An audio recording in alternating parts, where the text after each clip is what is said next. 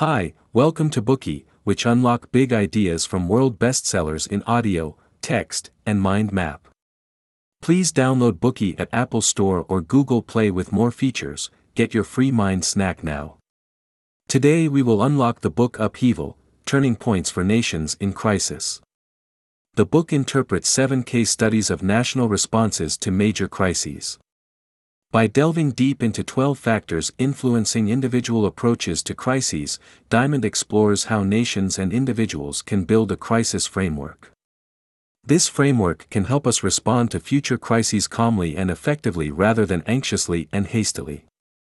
Diamond defines a crisis as a critical juncture or a turning point. These occur only a few times in a person's lifetime. They could manifest as a career crisis, grief over the death of a loved one or acrimony associated with a divorce. In the context of a nation, a genuine crisis occurs only once in centuries. For example, Brexit and the Fukushima reactor accident in Japan were unprecedented national crises. On top of those major crises, there are minor turning points. These could be, at the personal level, school exams or moving house or, at the national level, a general election. But a crisis or, as the book says, an upheaval, is the critical moment that can shape a person's life or determine a nation's future. In these critical moments, if one takes a wrong step, one could easily fall into feelings of helplessness, regret, or self-pity. On the national level, failure in crisis could manifest as societal collapse. Therefore, it is vitally important to find effective responses to personal crises. Examining a crisis framework to learn how humans deal with personal crises and even national crises may help us better respond to similar events and experiences in the future. Jared Diamond is well qualified to study the topic of crisis. He is one of the few contemporary thinkers to have analyzed human society and civilization as such. Diamond is also very knowledgeable about psychotherapy and crisis therapy, which people often use to cope with crises. In this book, he outlines 12 factors influencing the outcomes of personal crises. This book can be divided into three sections. Part 1 Enlightenment from Personal Crises. Part 2 Enlightenment from National Crises. Part 3 How to Deal with the Impending World Crisis. Diamond once suffered a serious career crisis. However, it was from this crisis that he acquired some key insights. After graduating from Harvard University with honors, Diamond chose to continue his studies at Cambridge University. However, Diamond found his studies in England more difficult than in America, and he felt clumsy and unhelpful working on his doctoral advisor's research projects. His mentor suggested that he find a separate project to gain hands-on experience, so Diamond chose the topic of sodium and water transport by the gallbladder. The gallbladder is a simple sac-like organ that belongs to a class of tissues called epithelia. In 1959, all known epithelial tissues that transported ions and water, as did the gallbladder, developed voltages associated with their transport of the charged ions. But no matter how Diamond measured, the voltage reading was zero. This simple experiment continued to stump Diamond. Despite his varied efforts, he could not detect the gallbladder voltage. He began to question whether he was even suitable to pursue scientific research. He had run into a serious personal crisis. Summer vacation arrived just in time and Diamond went to Finland for a holiday. This trip to Finland only reinforced Diamond's notion to give up on scientific research. Here, realized his true gift was linguistics. He was able to learn the unique and sophisticated Finnish language only by listening.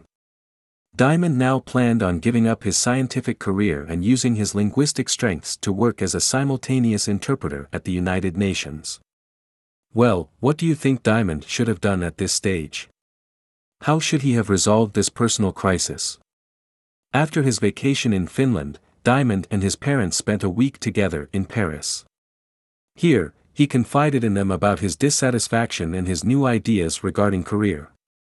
His father advised him not to make impulsive decisions but rather give his current research project another six months. If it still didn't work, it wouldn't be too late to take the linguistics and translation path. After his vacation in Finland, Diamond and his parents spent a week together in Paris. Here, he confided in them about his dissatisfaction and his new ideas regarding career.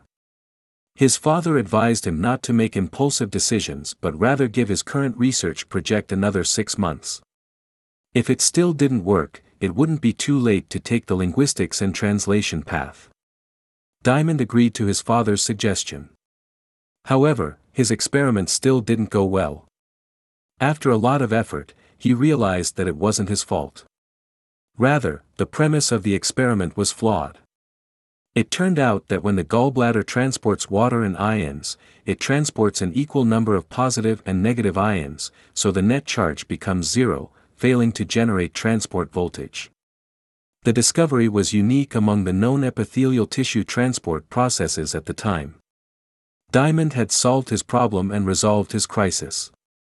As a result, he continued his studies at Cambridge and finally obtained his PhD without incident.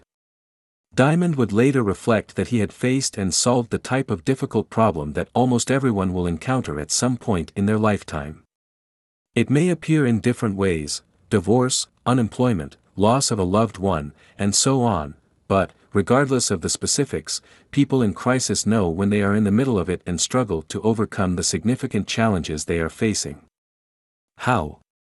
According to Diamond, at least 12 factors influence whether a person can successfully respond to a crisis. Factor 1 Acknowledgement that one is in crisis. It is a prerequisite for implementing crisis therapy. People must first acknowledge that they are indeed in a crisis before they can address the problems they're facing. Factor 2 Acceptance of one's personal responsibility to do something. When faced with misfortune, one's first reaction may be to blame fate or other people while denying one's own responsibility. However, to solve a crisis, you must be willing to take responsibility for your own actions, realize that, while you may not be able to control external factors, you can control how you respond. Factor 3 Building a fence to delineate one's individual problems which need to be solved. People in crisis need to self examine. What aspects of themselves are functioning properly and which require change? They must draw a clear line between the two. All of these factors aim to clarify the situation and help people achieve calm within a crisis. The next five factors actively address problems while seeking help from without as well as within. Factor 4 Getting material and emotional help from other individuals and groups. Material support can be like providing temporary shelter for someone who has just moved out of their home after a divorce. On the other hand, emotional support could include listening to a friend's problems and offering advice and encouragement. When one is determined to deal with a personal crisis, the first action one should take is to seek external support. The advice Diamond received from his parents was just what he needed most, and it changed the course of his entire career. Factor 5 Using other individuals as models of how to solve problems. The successful ways that others have dealt with similar crises can be a tremendous inspiration to us. If these people are close to us, we can communicate with them and learn from them. Support groups are also a good source of assistance. Recent amputates, for example, would, in a support group, obtain reassurance as well as methods to help themselves improve their situation. We can also draw inspiration from the biographies of famous people who have overcome their own crises. Factor 6 Ego Strength. Ego strength is the ability of a person to have accurate self awareness as an independent, confident individual. It helps individuals stay calm under pressure, perceive reality accurately, express their opinions freely, and make sound decisions. Factor 7 Honest self appraisal. As we mentioned earlier, it is important to accurately distinguish your strengths from your weaknesses. However, many people tend to engage in self deception to the extent that they fail to build on their strengths and resolve their crises. Diamond recalls that he failed to make an honest self appraisal during his career crisis. Not only did he underestimate his scientific ability, but he also overestimated his linguistic talent, as he admitted later that passion for language alone wouldn't make him a good interpreter. Such a bad self-appraisal almost caused him to slip down the wrong career path. Factor 8 experience of previous personal crises. Young adults tend to be lacking experience relative to older people in this respect. That's why Diamond's parents were able to give valuable advice when Diamond was in a state of helpless confusion. Subsequently, Diamond went through two more career crises, but he was able to cope better on the strength of his previous experience. The remaining four of the 12 factors are some methodological tips on the macro level. Take, for example, Factor 9, Patience. This means to slowly look for various solutions to the crisis until you eventually find the most effective remedy. Factor 10, Flexible Personality. It means actively trying different approaches rather than stubbornly believing that there is only one solution. Factor 11, Individual Core Values. They are the beliefs one holds that are essential to one's identity, and they are the basis for the trade-offs we make in the face of crisis. Factor 12, freedom from personal constraints. That is to say, actual problems and responsibilities do not bind us.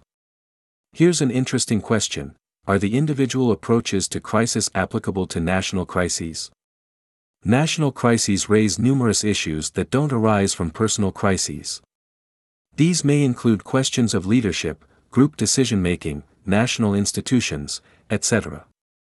However, there are still many similarities between the two. National crises cannot be resolved absent the cultural context of the nations in which they occur. When individuals are coping with a crisis, they are also under the influence of their cultural contexts. Diamond believes that a correlation exists between personal and national traits. There are likewise 12 factors influencing national crisis outcomes. And seven of these factors directly parallel those which influence personal crisis outcomes.